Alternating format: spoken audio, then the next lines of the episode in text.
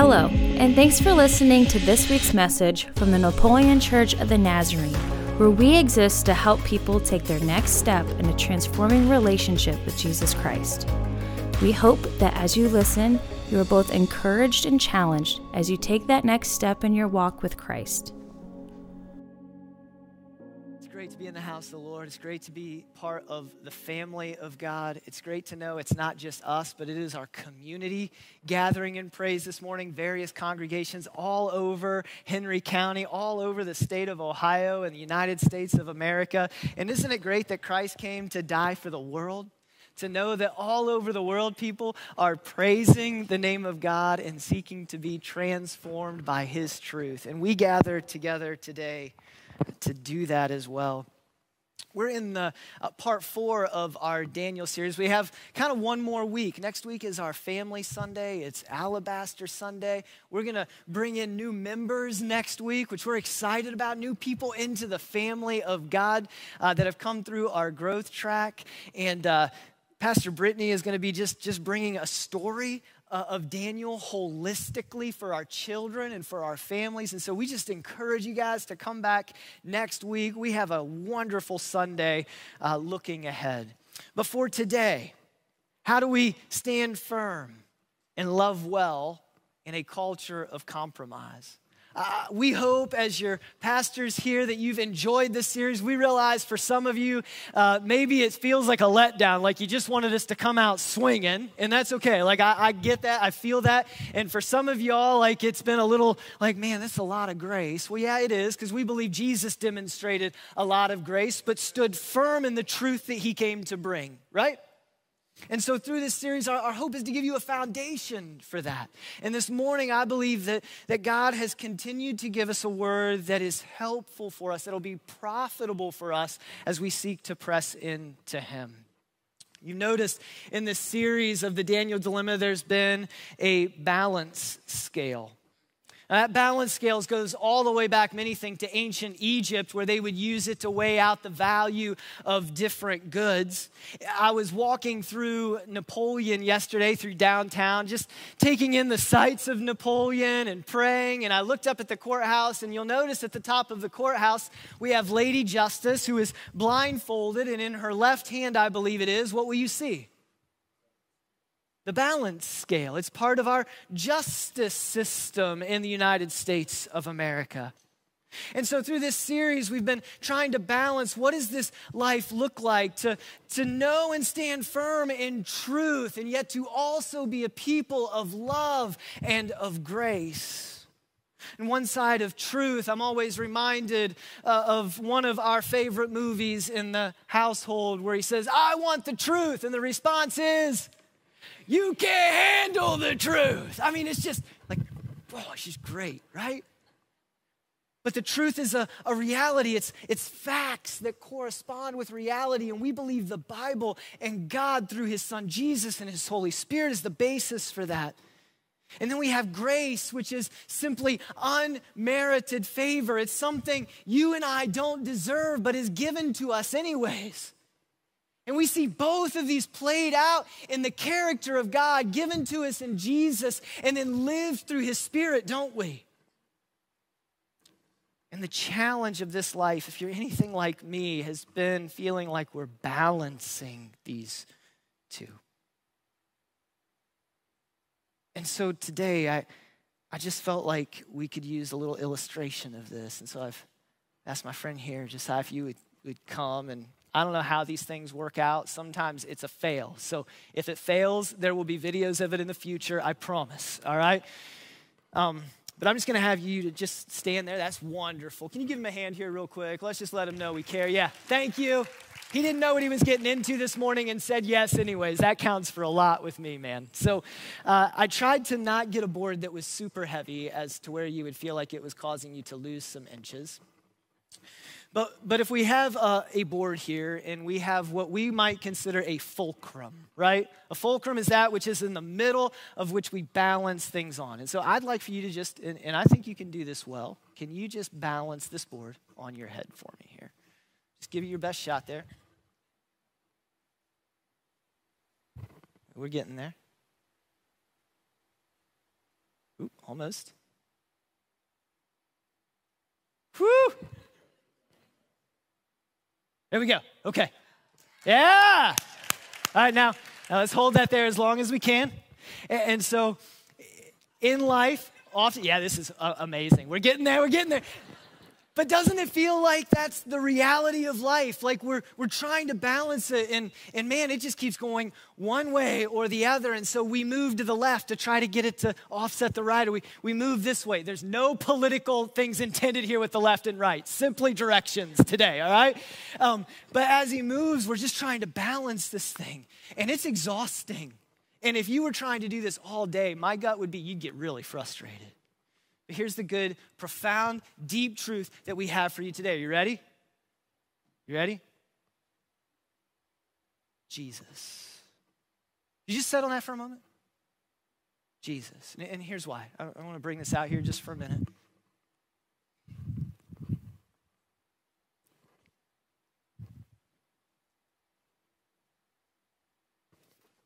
Thank you.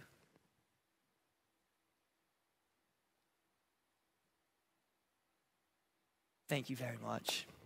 So here's what we see in Jesus and why this is so profound to us today as we need both of these. Is because Jesus is both of these, not weighing them, but simultaneously. Jesus isn't just grace and truth, Jesus is grace and truth. It's part of his personhood. If, if we look at the Gospel of John, chapter 1, verses 14 through 17, it tells us this. If you've got your Bibles, I invite you to open those. I apologize. They're not on the screen, not because our tech guys didn't do their job, it's because I didn't do my job, okay? And, and so if you've got your Bibles, your phones, your tablets, please pull those out this morning. The Gospel of John, chapter 1, verses 14 through 17. It says, The Word became flesh and made his dwelling among us. We have seen his glory, the glory of the one and only Son who came from the Father, full of, help me here, grace and truth. John testified concerning him, and he cried out, saying, This is the one I spoke about when I said, He who comes after me has surpassed me because he was before me. And out of his fullness we have all received, listen, grace in place of grace, which was the law that was already given. For the law was given through Moses grace and truth came through Jesus Christ.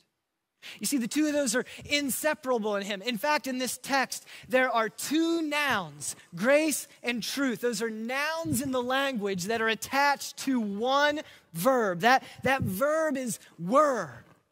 And that means simply to bring into existence. Jesus brought into existence both grace and truth simultaneously to us. So he came down from heaven to earth so that we might experience him, and he extends grace and truth perfectly in the world that we live in today. What does this mean for us? Listen, just, just look at me for a moment because I needed to hear this this week.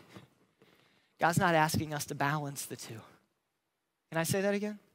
God's not asking us to try to balance grace and truth. What's He asking us? To be more like Jesus. I know you may say, oh, that's a cop out this morning, Dooley. Listen, Jesus is never a cop out. It's the most loving, real, gracious, and truthful message we can give you in the world around us today. Because Jesus is perfect grace. Jesus is perfect truth. He simply is those things. Romans 5 8, Paul says, But God demonstrates his own love for us in this, that while we were still sinners, Christ died for us. It's all about him.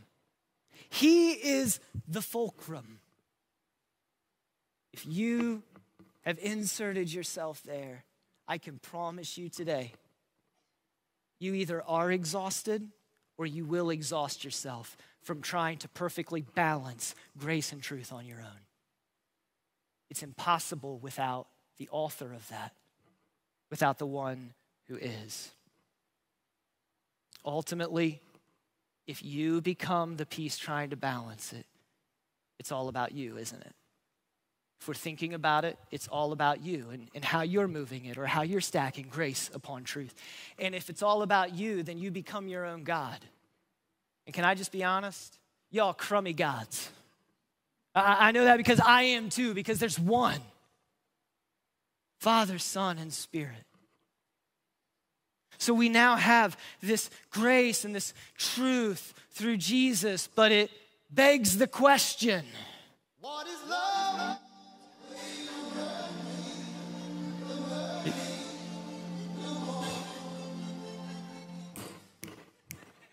I mean, y'all were doing it. Come on. Some of y'all are like, what is Pastor Dooley doing? He's lost his mind just a bit, all right? I blame my upbringing. What is love? Can I tell you something? The Greeks were just, confused, just as confused about love as we are. They had a minimum of five definitions for love. We talk about love in so many ways, don't we? I remember uh, Brittany and I were watching The Office just the other night. We're, we're big Dunder Mifflin fans. And uh, it was Pam's delivery episode. And her mom was in there, and Michael comes in with all of his balloons. And so she's leaving, and she says, Love you. Pam says, Love you too, mom. And Michael says, Love you like a friend. right? Because we have to quantify that. We live in a culture where I can tell there's a lot of things I love. I love coffee. I love my iPhone. I love my guitars. I love my wife. Are they the same? Don't answer that. I, Like, love means so much in the culture that we live in today. And the word is going to tell us over and over again that God is love and that love was given and lived out through his son Jesus and then poured out upon everybody through the giving of his spirit, right? That spirit is here with us today to testify to this love. And it is a different love than, than many of us have ever experienced before. It's, it's this agape love, this sacrificial love. It's a love Paul tries to define in some words in 1 Corinthians 13. Right, we hear this passage at weddings a lot. And here's what I've learned if I put my name in here for love, I have failed at this passage this morning already. If we put Jesus' name in there for love, guess what? It is true every single time. I want you to hear this this morning. I'd encourage you, man. Maybe you need to wake up in the morning and just open to 1 Corinthians 13 and just read that before you start your day. Love, Jesus. Love is patient. Love is kind. It does not envy. It does not boast. It is not proud. It does not dishonor others. It is not self seeking. It's not easily angered. Here's a tough one it keeps no record of wrongs. Love does not delight in evil, but rejoices with the truth. It always protects, always trusts, always hopes, always preserves. Say this with me love never fails. Can we do that together? Love never fails. But where there are prophecies, they will cease. Where there are tongues, they will be stilled. Where there is knowledge, it will pass away. Love is God, Father, Son, and Spirit. Pastor Justin is preaching on this concept, teaching, I should say, on this concept of the Trinity as we are here right now. Love. It's the most pure sense of agape love, that sacrificial love that's always thinking of, of others and anytime we try to live our life in Christ, anytime we try to live this Christian life in a way without love, I will promise you it will get out of balance. It will get out of balance really quickly. And you will be running left and right trying to figure out how to correct it when the Word of God is saying, just come back to me. Just come back to me. I'm the fulcrum, I'm the center. Stop trying to do this on your own. I have a few things I'd like to to just discuss this morning when we live a life then without love, what that looks like. Can we go there? When we live a life without love, all we say is ineffective. 1 Corinthians 13 1. If I speak in tongues of men or of angels, but do not have love, I am only a resounding gong or a clanging cymbal. You ever meet, maybe you're one of them, those tell it like it is people? You been there? Like, I, I have friends that are those. I, I'm not always that bold, but people are like, I just tell it how it is. I tell you how many people I've seen run over because somebody told it how it is. In marriage, uh, about a few years back, five years back, Brittany was about eight months pregnant. Miserable, right? Like Nora was just wreaking havoc. Nora's arm was stuck behind Britt's hip or pelvis, and uh, we were, man, it was just, I, I can't even talk about it, feeling like I do it justice. She was miserable. I had a wedding to do on a Saturday of someone in the church, and Brittany was with us. And so we were there, and the wedding was kind of chaotic, anyways. And uh, it was over, and she was ready to go, right? You know what I mean? Like, she is, you, Dooley, you got to get me out of here. And all I'm thinking about is, man, we haven't been here very long yet. Probably doesn't look real good for us to go. I'm in my brain. And so, you know what the next words out of my mouth were?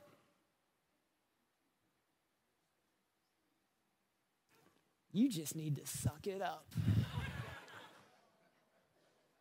I can't even hardly say, like, I can feel it still. I, still, I just feel that. I'm just telling it how it is, right? Yeah, oh no, you're right. There was no effectiveness in that, was there? And you're right. Not only did it not work that day, I paid for it for days and months after. There's no love behind that comment, was there? None. So you may be a tell it like it is person, but without love, it's ineffective.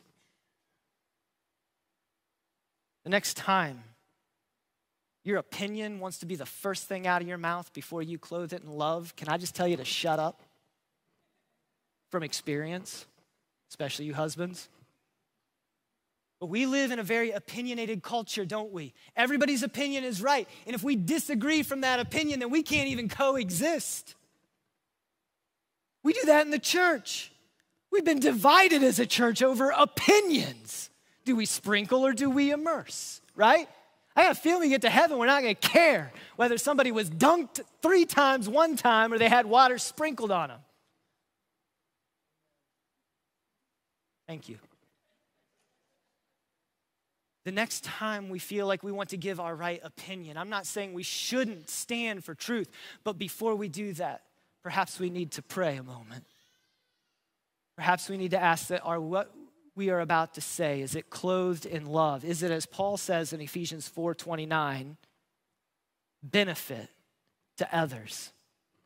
He says it this way Don't let any unwholesome talk come out of your mouths, but only that which is helpful for building others up according to their needs, that it may benefit those who listen. If you say it without love, it's ineffective. Jesus says, Let your words, your life be salt. You know, Christians ought to be the most flavor. We ought to walk into a room and people go, oh, the Christians are here. This is about to get good, right? That's what salt does. It makes everything better. What happens if it loses its saltiness? And then Jesus goes on to say, hey, be light. You walk into a room, the light of Jesus, oh, man, you should be shining through. Be salt and light. Trust that when we do it in love, it is effective because of Jesus, not because of you and I. The second thing then is this when we live a life without love, all we know is insignificant. All we know is insignificant. 1 Corinthians 13, 2. If I have the gift of prophecy and can fathom all mysteries and all knowledge, but do not have love, I am nothing. Not just a little bit, like nothing. You know, we live in a culture where we elevate knowledge, don't we? I mean, even if you look at our whole education system, it is mostly knowledge based, right? We're teaching you a, a, certain criteria to learn. By the time you get out of here, the hope is you know enough stuff to be a, a contributor to our society, right? And the church has followed this as well. And I'm not saying this is all wrong. It's only wrong when it's without love, but the church has followed this. Like I grew up in Sunday school and I learned to give the Sunday school answer and I gave it to you today, right? When you don't know, just say Jesus, okay? But there's truth to that. And so we follow this model. And I remember in my early years, I was a high school student. I was feeling really good about what I knew about the Bible. I was feeling really good. I had just gone through a study on some apologetics, a defense of the faith. I sat next to a person on a bus on a trip as a fellow student that happened to be Catholic.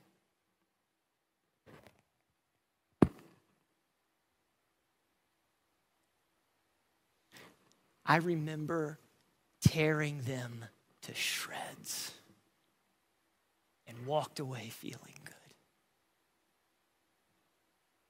You know who never spoke to me again? Jennifer. Never talked to me again. Everything I knew when it was shared without love meant nothing. I fear there's many of us in the church that have a lot of knowledge and we use it to be right and win arguments. And I want you to hear from the words of Jesus today. It's not about you being right, it's not about you winning an argument like you have to defend the faith of God. God's done that through His truth, but it's about doing it in what? Love. Without love, all I know is insufficient. Here's what we see in the life of Jesus Jesus always sought to connect before he corrected. Can I say that again? Jesus always sought to connect before he corrected. Brittany's been doing some study for her master's work and has learned that even the medical field is learning this. In fact, they're learning it to understand that the, the right brain, or that which the emotions are at, there has to be a connection there before they can speak to the left brain or logic. She was helping me understand this with Nora the other day. Nora lost her mind. Like she is screaming, and we're trying everything. And in my mind, I'm trying to reason with the five year old that's lost her mind. You know how well that goes? I lost my mind. But Brittany sought to connect with her emotions first. And we tried, we had to disarm ourselves before we did anything that seemed logical. It was trying to connect with where Nora was at. Once we were able to connect with her and get her calmed down, then we were able to start speaking logic. We connect before we correct. You know, you, I, I, hope you see this in this church. There, there's a lot of great minds in this church. You have some of the best pastors here. And this last week, I, I've been able to witness, and Justin, Ben, and Brittany all connecting with people in love before they just gave a bunch of knowledge. And I want to tell you something today it's changing people's lives.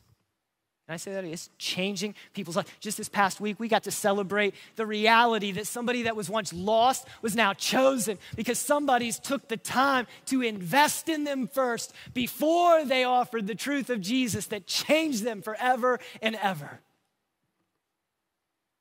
Justin shared this conclusion. I, I, love it. I hope you'll be able to see him and hear his heart today. This is from him. He said this when we were wrestling with these issues. We know when we can tell people the truth of Christ, when we are weeping for those people that need to hear it, because it is only then that we know the Spirit has done a work on us to have the heart of Christ for the people Christ has sent us to.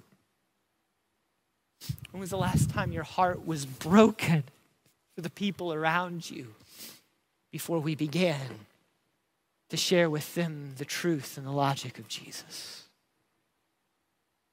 The question I ask myself and us today is Has God broken your heart for the person around you, your family member, your coworker, before you've tried to correct?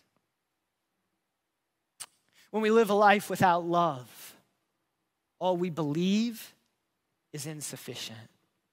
1 Corinthians 13, 2. And if I have faith that can move mountains, but do not have love, I am nothing. You know, I've lived uh, all my life in Ohio, and the majority of it in the church. And I see a lot of belief. In fact, I, tell people we have like this American idea of belief. It's like God, country, rock and roll, and the ability to live my life as I see fit. Like you look all around, it's like, yeah, that's it. We have people going out doing like not real holy things and yet saying, oh, but God is God, right? Like there's a belief there, but little evidence of transformation. You see, belief without love is meaningless. Scripture tells us this, right? That we can believe in God, we can believe in His true church, we can believe in His truth, and yet still miss it. The book of James tells us this in chapter 2, verse 19. You believe that there is one God. Good. Even what? The demons believe that and shudder. Belief without love in action is insufficient. Your belief is not enough. You're like, well, wait a minute, Dooley. John 3:16 says, all who believe shall not perish. You're not wrong. But here's what we must understand about that passage. The word believe for the Greek was not simply to trust something or someone, but rather to give yourself to the complete care of another. I don't just believe in you as truth, but I believe in you so wholeheartedly that I will give myself into the care of you. Understand what that means when we talk about our life in Jesus and believing in Him? It means I believe you are the Son of God and I give myself fully into the care of Jesus. That's what it means to believe in Jesus as our Savior, as our Lord. It will transform us. See, one of the things we believe around here too is that God is for life. If it's only a belief, it's just a statement, right? We believe God loves life. However, with love, it will seek to tell people and demonstrate your life, all life matters. Ben told us last week God doesn't create junk, right? You are significant. You are a masterpiece. And some of you, as you were coming in, you saw some information and some signs in our lobby. And if you didn't, you will see them as you go. And our intent is not to just give you information or help you believe something, but rather to equip you with all the necessary tools to love people like Jesus. Listen, no beefs about it. We love life. We believe God's the orchestrator of that. We believe that God designed us fearfully and wonderfully made, and He is for that unborn child. I believe God's for the inmate walking death row. Challenged me in college, especially coming from a conservative background that was for the death penalty. And I don't care about your opinion here or not, but God had to change and work within my heart that said, if God loves life, then Dooley, you love that life just as much. That was for me, that was love in action. And it resulted in us going to places where we know people might die. Charles Wesley spent a good portion of his life walking to the gallows with people singing praise to God because he believed that the Lord was their Savior and that for all of eternity they would be with him. We believe that God is for these things. It's not just about believing in something, but so much so that it transforms the way we see and treat people. And so, if you're here today and you've been battling with things, don't just hear what we believe in, but know we love you. And we're here to walk with you and help guide you and pray with you and give ourselves fully not to an issue, but to the God that gives us life. Belief and transformative action. I want to invite you, if you have questions, I wanted to have a sign. I, we're, we're watching Tool Time right now. Some of y'all do that. And Al would hold up a sign that would give Tim's phone number. Ben said I, I could have a sign today that would give Ben's email address for these things. So, so be Hartford at napnaz.church if you have any questions. I love you, brother. When we live a life of love, all we give is incomplete. 1 Corinthians 13, 3. If I give all I possess to the poor, but do not have love, I gain nothing. I gain nothing. You know, the United States of America is one of the greatest uh, humanitarian outlets in all of the world. In fact, in 2022, the United States alone gave over $12 billion in philanthropy or humanitarian efforts all over the world. That's a lot of money, right? $12 billion. Bill Gates gave over $5 million towards these efforts. Michael Bloomberg, 1.7 million. You ready for Warren Buffett? Take a guess. $759 million. Jack Glenn and Miguel Bezos, $711 million. John and Laura Arnold, $617 million.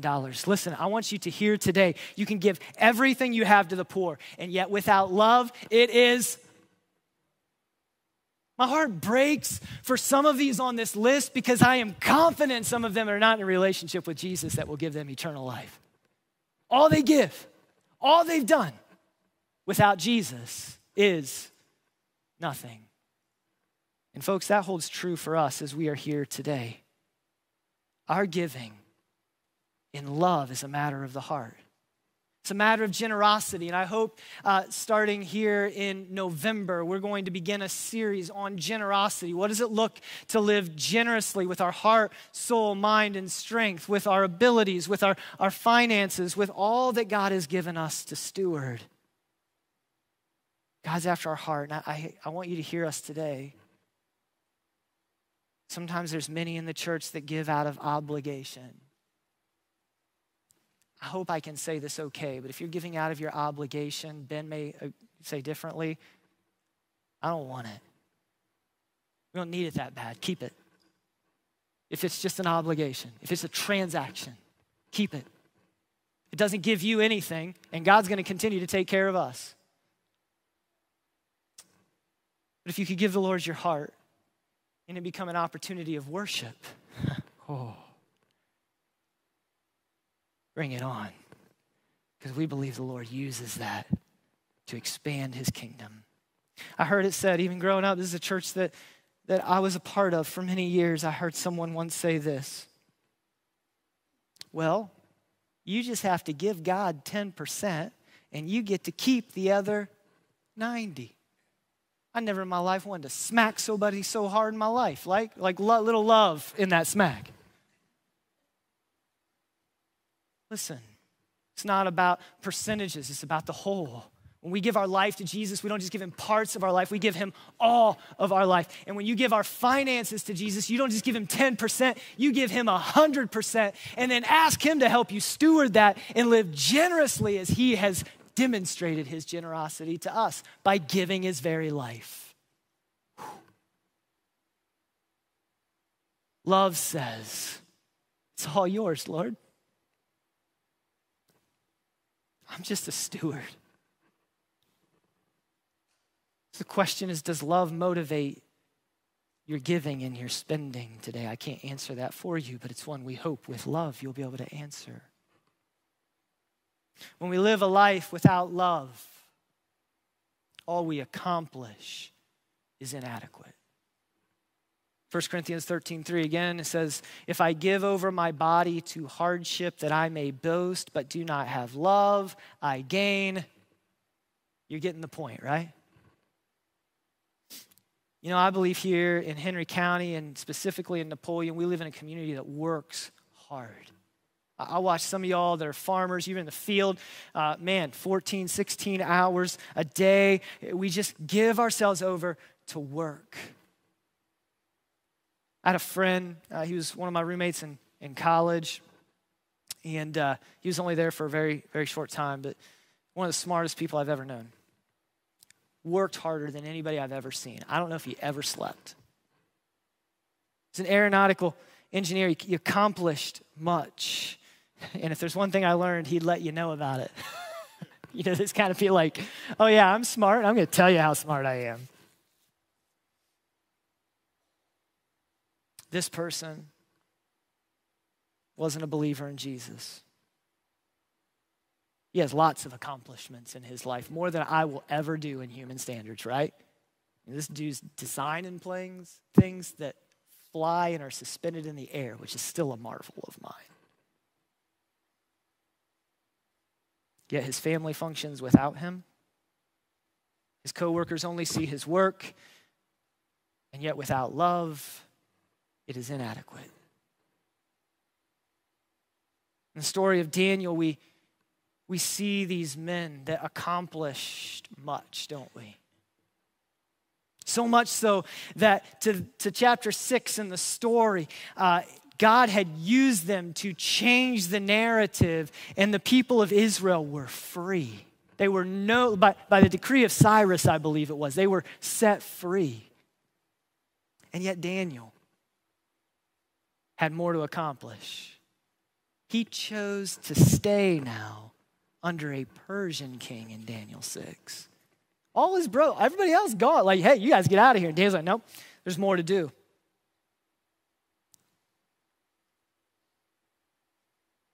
He saw himself as sent to a people that didn't just need to see a bunch of accomplishments, but, but needed to see God, needed to experience God, needed to believe in Him and trust Him and learn to love God with all their heart, soul, mind, and strength. That was the Shema. That was part of the prayer that they would pray every single day. Love the Lord your God with all your heart, with all your soul, with all your mind, all your strength. It wasn't about his words or knowledge or belief or giving or his accomplishments, but rather it says in Daniel 6, verse 3, he distinguished himself among the administrators and the satraps by his exceptional qualities that the king planned to set him over a whole kingdom. You see, he was a mediator of God's love in a pagan culture, in a world that wanted nothing to do with him. He saw himself as someone that would be sent to serve, to set an example, and to share the love of God. And I believe for Daniel, that was the greatest accomplishment he could ever be called to do. It wasn't about his ability to interpret dreams or manage things for the king, but rather to let them see the love of God. I want you to know today the greatest accomplishment I can think of in my entire life is living a transformed life for Jesus and leading others to the one that transforms.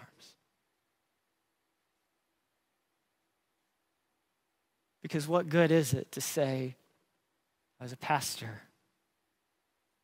employed by the Church of the Nazarene, that I would just say had moderate success? What good are those accomplishments without love that changes lives?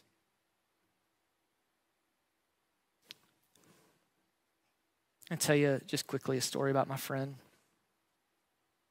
I'm going to call him Jeff, just in case he's watching this morning. I don't want to be getting embarrassed. Jeff accomplished a lot in this life. In fact, he's one of the most brilliant uh, technological people I've ever met. He was designing circuits, he was using them not uh, even for his own reasons, but for personal gain. And he did some things that were very illegal and got caught for those things. And in the midst of that, became very famous for those things he got caught for.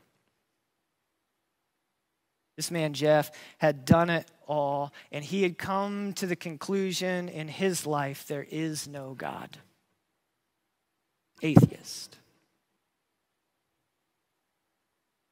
His family was in the church. And so he started to come to the church. And then was immediately told he didn't belong and was wounded by the church, which only further solidified his reality that God does not exist. The Lord led this family to our church several years ago. He didn't come at first. I remember the Lord just asking me to take him out to lunch. So we did.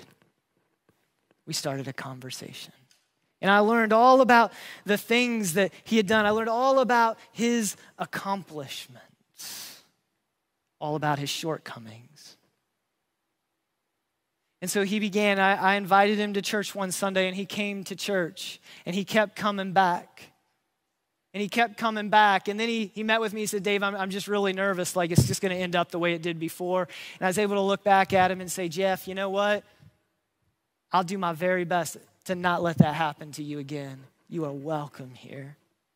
And we continued to go, and, and life went on for several months. And, and then I got a phone call right before we left to, to come here.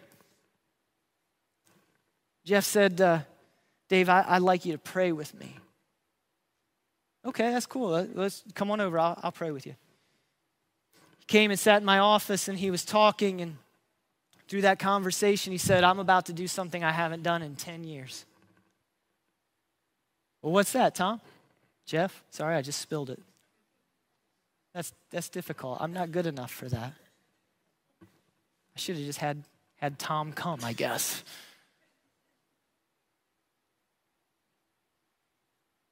What is it you haven't done in 10 years, Tom? I want to pray. You want to what? He didn't want me to pray for him. Tom wanted to come so he could pray. The guy that had spent the last five years tearing down every argument as to why there is not a God now is in our office saying, God, I need you. Because that was greater than all of his accomplishments. And that was greater than anything I could ever do in all of my life. To see someone come to an understanding of who God is and what he offers. You see, that's the Daniel life, isn't it? That's the Jesus life. And so the question we have for us today is as we just wrap things up is what are you doing to live this out? What are you doing to live this out intentionally? So I have just a few questions for you. Four to be exact. You ready? If your neighbor's falling asleep, wake them up gently, all right? First is this Who's the center of your life? Who's the fulcrum? Is it you or is it Jesus? And listen, this morning, if it's you, please don't be ashamed in that. Just own it, admit it, and change it. okay, Lord, I've been trying to balance this all on my own. Maybe today's a recognition, as Ben even said earlier, that you need Him and you need to make Him the Lord of your life to forgive you of your sins and help you not just balance truth and grace, but trust Him who is truth and grace. The second question is this How have you connected with people before you've tried to correct people? And maybe there's some of us that like to come out swinging, right? Ali or Foreman style here. And God's saying, hey, before you start swinging, why don't you press pause here for a moment and ask for me to help you? And perhaps maybe that person just needs a cup of coffee and needs someone to listen so that they might see my love in action. And then I will give you the words to say that will lead them to my truth. You know, God wants your friends and those people around you saved more than you do. Why don't we trust Him for it? Thirdly, what does your example for Christ look like? That's what the king of Persia, that's what the king of the Babylonians noticed in Daniel and these men, right? They set an example before the Lord. I've heard it said, how I act in church is different than the way I act in work. And I just want to tell you something today that's not God's intent. What's your example when you walk out of these doors? And I believe that's far greater than your example when you walk in these doors. When you go home to your family, what your wife and your children see? Are you setting an example that mirrors the love of Christ? When you go to work, does your talk and your conversations fit right in with everybody else's? Or are you seeking to be the love and the extension of Jesus? When you're sitting in the McDonald's drive through and ready to lose your mind because your order's not ready, are you seeking to exude the love of Jesus? What's your example? And maybe some of us today just need to come to that place of repentance and say, Lord, forgive me and equip me to be like Jesus when I walk out of these doors And I promise you, He's faithful to do that. Lastly, are you actively looking for ways to share Christ? That's part of this journey, right? We don't just get to do grace upon grace and then hope somebody else necessarily will do it. But in your efforts, are you looking and actively listening for the Holy Spirit speaking so that we might then mediate that when He calls us to do it? Or are you a bunch of chickens and cowards hoping the pastor is going to do it from the pulpit? Listen, we'll do that, right? Man, how much greater is it when we participate, when we get engaged in the life of Jesus? To where we become the ones that are sharing that life. Uh, not long ago, Ben got a phone call from somebody. I don't remember who it was. I just remember the excitement in his voice. He's like, dude, I just talked to this person at Pizza Hut and I just led him to the Lord. Like, woo! Yes! Praise God! What's your example like? Are you actively looking for ways to share Jesus right where you're at? And if not, maybe today. Please, like, please don't leave here feeling like you just got beat up. I had a friend tell me once the Lord doesn't beat us up without providing an ice pack. Here's the ice pack. God doesn't want to leave you the same that you came in here with today, as today. All right? I believe He's changing my life. I believe He's making me more like Jesus today than I was before I stepped in here. And I believe He desires to do that in your life too. Amen? And so Sarah comes and plays. I, we're just going to end this way. She's going to sing. You're welcome to sing with us. But I want to invite you to pray. You can pray where you're seated. And just respond to the Holy Spirit. What's He been speaking to you about today? And respond before you make an effort to get out of your seat, get your purses ready or your jackets, and walk out these doors. Maybe today we just need to respond and say, Lord, maybe it's forgiveness. Maybe it's asking Him to be Lord of your life. Maybe it's you need His Spirit to sanctify you fully so when you go out of here, you can be Jesus to your family and to your coworkers and to the world around us. I just want you to respond to Him. Please don't respond to me. That's kind of meaningless. But to Him, the Father whose love is so deep and so wide that we can't fathom the one who is the center, the one who holds all things together. So I invite you to stand with me today. And if you need to pray, if you would like somebody to pray with you, I, I just want to invite uh, Pastor Ben and Pastor Brittany who are in our service today to come forward and just, just be here. They're just accessible. Maybe you need to say yes to Jesus and you just need some help. You're like, what's that look like? Well, we can't pray it for you, but we can help you get there. Maybe you're dealing with things in your, your person that's just a challenge and you just need someone to go to war with you. We're here for you. We have up here, they've brought back, I love this idea. There's a basket here, this is a prayer basket. And there's some cards with some pens. And, and maybe you, you just need to lay some things down and leave it at the altar. The altar is a place where we raise an Ebenezer as God is our help. Like we lay it here, trusting God has taken it and is with us. And so, if that's a need you want to write down, and that just needs to be between you and the Lord, just fold that paper and put it in there. If it's a prayer you want us to pray with you over in the weeks ahead, we just invite you to write it down. Don't fold it and put it in there, we'll know that we need to retrieve those. But today is a day the Lord's changing us into the likeness of Jesus through His Spirit. For God is good. And all the time, I invite you to pray. I invite you to come. I invite you to kneel. Just don't walk out of these doors before you've wrestled with the Holy Spirit a little bit on how we love well in the life that God has given us today. Let's pray. Let's go to the Lord.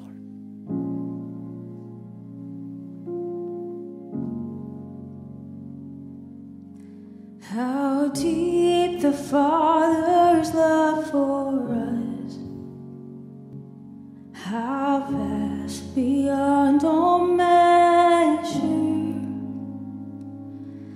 that he should give his only son to make a wretch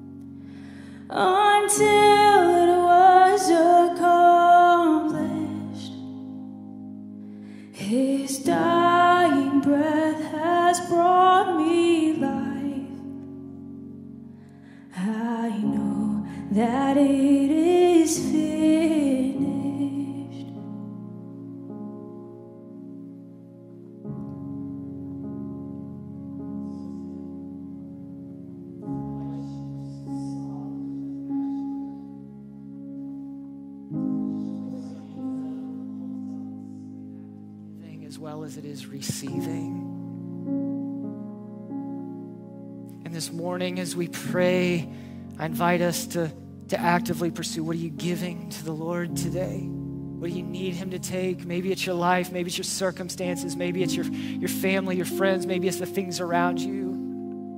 What's He asking you to give to Him today?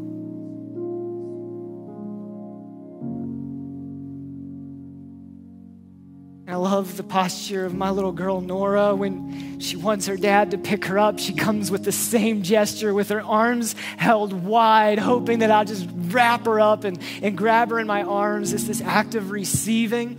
Might you know that the Lord has given us his spirit and that he gives that freely to you today. Might you receive him in his fullness that we might go in the midst of a crazy world as people that are seen by our love, as people that, that do stand upon such a beautiful truth of Jesus and His Word. Seek then to be changed and to be used as a mediator for the change of others. We receive your Spirit today, and we go then in the wonderful powerful, courageous, gracious, truthful, loving name of Jesus. And all of God's children said, Amen. For God is good. And all the time. God bless you guys. We love you. Have a wonderful week. Thanks for listening to this week's message from the Napoleon Church of the Nazarene. We invite you to join us each Sunday morning at 9 or 10:30 a.m. for weekly worship and community with other believers. For more information about upcoming events or ways you can connect, find us on Facebook or visit us at napnaz.org. Have a great week.